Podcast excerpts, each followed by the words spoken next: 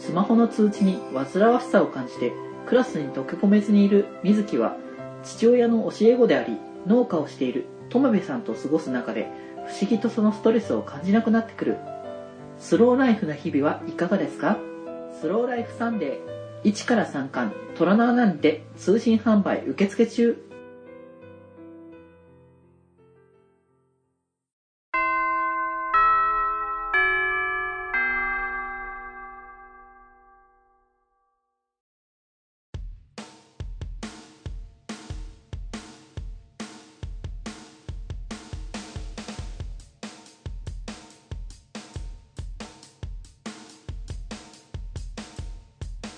口を開けば健康の話はーい。ということで、チャイムも鳴りましたので、今回の活動のまとめをしていきたいかと思います。はーい。いやー、ということでね、今回は初めてのね、黒豆麦茶に対峙するね、香上小鉄という状況になりましたけれども、ね はいいやー、初対面はやっぱ緊張するよね、改めて。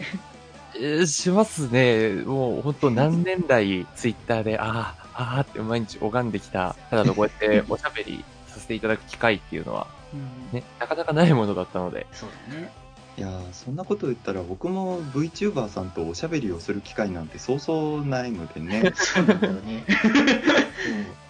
すごく新鮮な機会をいただいてありがとううございます。こちらこそありがとうございました。ん。まあなんかね、そこをね、なんか繋ぐことができて僕は良かったなっていうところはね、思ってるのでありがとデジ君にも感謝しかないですね。なんかそういう立ち位置にちょいちょいなり始めてるからね、僕は。うんまあまあ、そんなね、あのそういうつながりもありましたし、作品をね、やっぱ語りっていうのはやっぱね、こう、やっぱ今まで知らなかったというか、こう、そうなってたんだみたいなのをね、こう、感じれる部分とかね、いっぱいあったので、やっぱファンとしてはすごく楽しいっていう感じの部分がね、いやーなんかじっくり語らせていただけてなんかね後書き結構書いてはいるけど作品に触れることってほとんどないんで、そうなんだよなんねか。そう解説みたいなことをねなんかこういう場を設けてさせていただけるのは素直にちょっとありがたいというか、うん貴重な機会をいただいたなっていう感じで、うんうんううんん、楽しくおしゃべりさせてもらいました。こちらこそね、なんかやっぱそういうのを、まあ、人によってはあるかもしれないですけど、聞きたい部分ではすごくあるので、うん。それを直接聞けるっていうのは、すごいいい機会だなって思えるので、うん、いや、本当に、いやでもなんかうん、今日のピックアップした作品見返してて思ったけどなんか長らく会ってない人と会った時になんか動き始めるよっていう物語が多いなって思った。なるほど。うんうんうん。再会がみたいな。そんなんばっかりだなってすごい思って。あー、やっぱでも、そこはなんか自分の中でこう、ある、やっぱそういうのを考えている部分がやっぱ大きいところなんだろうね。うんそこが原点としてやっぱり大きいのかなっていうのはすごくなんか振り返ってみて感じる機会になりましたね。うんうんう。うんんいやまあ、ぜひねこのさ、この先のね、作品も僕らはすごく楽しみに楽しみ。しているという。頑張って書いてます。はい、うんうんありますので、ぜひぜひね、ちょっとね、これからのえー展開も楽しみにしていますというところで、まあ、えーせっかくならね、ここ来ていただいたんだから、感想じゃない、えーまあ、感想もね、あの、改めてこう言っていただきつつ、えっ、と、自自身のね、まず作品とか、ね、活動についてちょっとね、お話ししてもらいたいなと思いまして、まずじゃあ、マムコの方から。はい、えっ、とあこれは自分の作品と推しを推しは推しは後にしましょうか。推しは後にしようか。うんうん。えーじゃあ、えー麦茶房の、えー活動としては現在最新作の「西部とスイッチ」っていう作品短編の8ページの短編なんですけれども、うんうん。えー、とこの作品が今、えーブースでダウンロード販売中です。えー、と西部とスイッチは以前から、えー、と書いてる短編シリーズの中にあるそのお酒とプロレスっていう作品のキャラクターの、えー、と続編みたいな形でまた同じキャラクターで新しい話を書いてみようかなっていうので書いてみた作品なんですけど、まあ、ちょっとあのなんでしょうね恋人に対してあのセーブすることってそんないいんじゃね？みたいな感じのことだったりとかなんかこうそういうスイッチを押したのそっちやぞみたいなこうちょっと無夫婦な感じのをなんかニヤニヤして読めるような気軽に萌えを摂取できる短編一作になってるかなと思ってます。ぜひぜひよろしくお願いします。はい。では、じゃあ、小鉄さんの、あ、鉄くんですね。僕まだ慣れてないんですけど。ありがとうございます。振っていただいて。はい、えっと、それでは僕の方からも、まあ、紹介をさせていただきたいと思います。えっと、まあ、俺は、えっと、また、こことは別に、えっと、COC ですね。クトゥルフ神話 TRPG というのを最近よくやっていて、そのサーバーの方で近々、まあ、リプレイ配信ではないんですけど、感想戦、他の卓というか、別々のセッションで同じシナリオに行った人たちが感想を言い合おうっていう配信を予定しているので、よかったらそちらもチェックしていただけたらなと思っております。はい。ぜひね、まあ、本当にね、いろんな、本当僕のね、VTuber とか TRPG とか、いろいろまだまだわからないジャンルいっぱいあるので、もう皆さんもぜひね、こういう機会に、ぜひともそういうところで触れてもらえたらなという感じで、はい、ございます。ということで、はい。えー、あとはじゃあ、ちょっと一つね、新企画の方をちょっとお話しさせていただきたいかなと思いましてですね。おはい。ということで、えー今回紹介させていただくのがですね、実は、あの、僕ですね、新しいラジオを1個立ち上げようと思いましてですね。まだ？そうですね、これで僕3つ目になりますね、ラジオは。まだとか言っちゃった。いや、でもまだって思うよね。毎日配信してますから、それぞれ。えーっていうところで、あのー僕ね、だからその YouTube 進出みたいなのをね、こうし視点、こう VTuber としての活動も始めたというところもありましたので、もう YouTube で配信するラジオをちょっとね、作っていきたいなということを、えー考えておりまして、で、せっかくなら YouTube なら YouTube らしい人をね、一緒に据えて番組やっていきたいなということで、えー今回来ていただきました、鏡小鉄さんと一緒に YouTube でラジオすることになりました。おー。は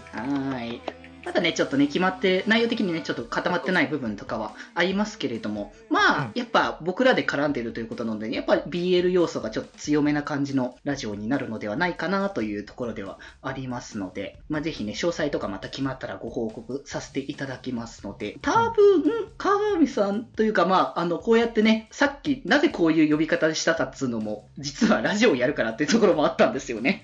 いやー、謎が解けましたね。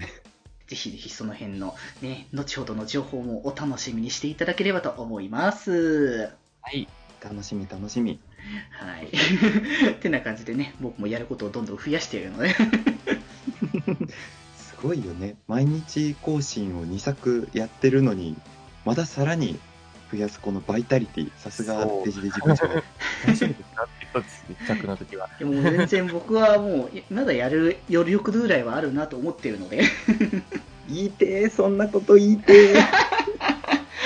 まあまあ、やっぱ楽しいことはいろいろね、していくのがいいかなと思っております。というところでですね、まあ、楽しいこともやっぱ押していこうじゃないかということなので、自分たちのことも含めてですけども、やっぱ楽しいものを紹介するところなので、なんか推しをそれぞれね、紹介できたらいいかなとうん。思うんですけれども、じゃあ、これも同じ順番でいきますかね、ママミコの方から。はい。えーと、僕が押すのは、いつも通りドリカム関連です。はいはい。えー、と、Dreams Come True の、えー、と YouTube チャンネルで配信されてます、えー DOSCO prime ニコ Live Party Exclusive for POWER PLANT Members というタイトルで、こちらはですね、2020年の秋から冬にかけて開催されたオンラインイベントツアーの DOSCO prime ニコ生パーティーっていう番組の中で、ドリカムファンクラブのパワープラントの会員限定公演が行われまして、その生ライブが行われてた中から CG アニメーションで作られたキャラクターパフォーマンスの True Baby True ドスコプライムバージョンっていう楽曲の一部抜粋と Yes and No っていう楽曲のアコースティックライブパフォーマンスがちょっと抱き合わせっていう形で YouTube で公開されているので、ね、昨今ちょっとライブ活動がね、アーティストさんできないっていうところが続いてるんですけど、いや、貴重な最新ライブの映像がなんと無料で1曲分、ちょっと MC も含まれてるので、貴重な動く吉田美和と中村雅人をぜひぜひご覧ください。よろしくお願いします。はい。じゃあ次は、哲くんの方から。はい。また、ここに来ても、まあ、ボーイズラブを紹介するのがっていう感じですけども、たびたび紹介させていただいている CTK さんという方の、今手に持ってるのは、ドナイトレインっていう作品なんですけども、こちらはですね、発行は株式会社レブレで、発行は2019年3月20日が初版になっています。一応 ISBN を読み上げますと、978-47997-42570となっています。まあ、この本は舞台がおそらくアメリカかな？海外のを舞台にした作品になっているんですけども、漫画で描かれているイラスト自体も綺麗ですし、物語の運びもすごく緩急があって、大人のラブロマンスのような作品になっているので、気になる方がいらっしゃったらぜひお手に取って読んでいただければなと思っております。以上です。はい。まあ、全然いいですよ。BL はもう、いっぱい紹介してますし、まあ、ね、なれば僕も BL の作品をね、紹介させていただきたいかなと思っております。はい、えーと、今日、今回で紹介するのが、えーとですね、SE みつさんがね、書かれました、めぐみとつぐみというね、作品でございます。はい、こちらはまあ、あいいところの、まあ、オメガバースというね、あのジャンルの作品ですね。男性でも、あの、ごお子さんができるみたいな感じの世界観のものでございます。まあ言い方はね そういうね、男性でもこうそういう、ね、形ができるもう世界観のもうお話になってますけど、結構そのオメガバースってあの重ためなテーマだったりとか、あとそのこの子供が生まれるオメガっていうこう種類の人間を結構迫害みたいな感じだったりとかそういったちょっと重い感じのテーマの作品が多いんですけどこの作品は結構その中でも異端な感じの作品で、まあ、言うたらその動物の、えー、と発情期っていうのがそのあのオメガには存在してその定期的に発情期ができ出てしまうんですけど基本的にはそういうのを他の人は薬とかで抑えたりとかしているんですけどそれをあの薬じゃなくて気合で乗り越えるみたいな感じのあのスタンスであの持っているキャラクターとのあの、ね、情緒が最初はあるのかないのかみたいな最初は喧嘩腰から始まってだんだんとみたいなのが、ね、出てくる作品なので結構コミカルな作品ではありますのでね読みやすいのではないかなと思いますのでちょうど、え第3巻が、ね、発売されたばかりというところではありますのであの1巻2巻と合わせて、ね、チェックしていただければなと思っております。はい、っ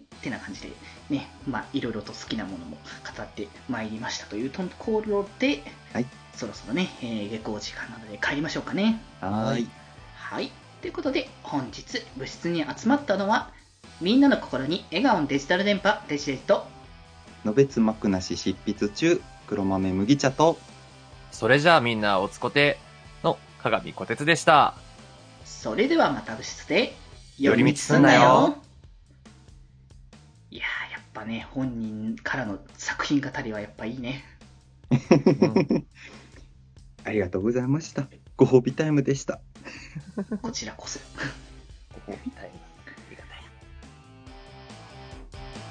今まによりみちクラブでは皆様のご意見、メール等を募集しております。メールアドレスは、よりみち .club.gmail.com yorimichi.club.gmail.com もしくは、ひらがなできまよりと検索していただいて出てきた公式ブログのメールフォームの方にお願いします。そして、気ままによりみちクラブでは、ツイッターアカウントを開設しております。アカウント名は、アットマーク、きまより、アットマーク、KIMAYORI。こちらの方で随時更新しておりますので、えーぜひぜひチェックの方よろしくお願いします。そして、この番組を聞いているあなた、ぜひ番組購読よろしくお願いします。